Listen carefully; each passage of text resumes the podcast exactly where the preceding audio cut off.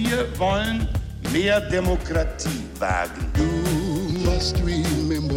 Scheitert der Euro, scheitert Europa. Der Stichtag.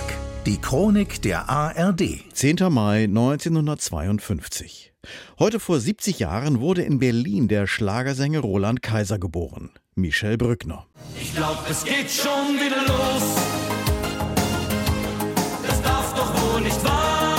Der Philosoph gefangen im Körper eines Schlagersängers, schrieb die Taz. Eine Autorin des Stern nannte ihn einmal den Softpornografen des deutschen Schlagers. Für seine Fans wiederum ist er einfach nur der Kaiser. Roland Kaiser. Manchmal möchte ich schon mit. Roland Kaiser wächst in West-Berlin im Stadtteil Wedding auf. Seine leibliche Mutter setzt ihn nach der Geburt in einem Korb als Findekind aus.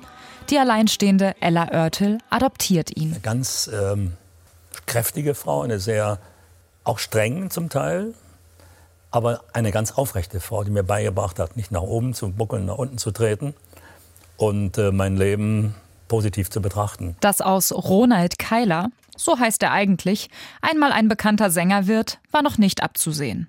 Schon gar nicht für seinen Musiklehrer. Ich habe dann mal leicht daneben gesungen, sehr zu seinem Ärger. Und Herr Marschinski, so hieß der Mann, sagte dann, Keiler, gehen Sie raus. Und hat mir reingeschrieben ins Zeugnis. Keine Benotung, da kein Gehör. Wenn Herr Maschinski nur gewusst hätte, dass er da den zukünftigen Hitparadenkönig aus dem Unterricht geworfen hat. 67 Mal tritt Kaiser bei Dieter Thomas Heck im ZDF auf.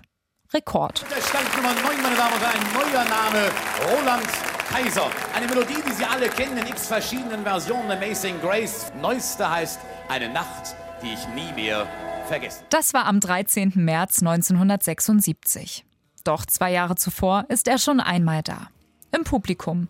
Zu sehen bei einem Auftritt von Newcomer Bernhard Brink.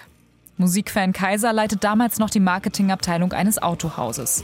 Wenig später bekommt er nach einem Vorsingen seinen ersten Plattenvertrag. Santa Maria. Santa Maria wird sein größter Hit. Doch geplant war das nicht. Die Urfassung handelt vom gleichnamigen Flaggschiff von Kolumbus.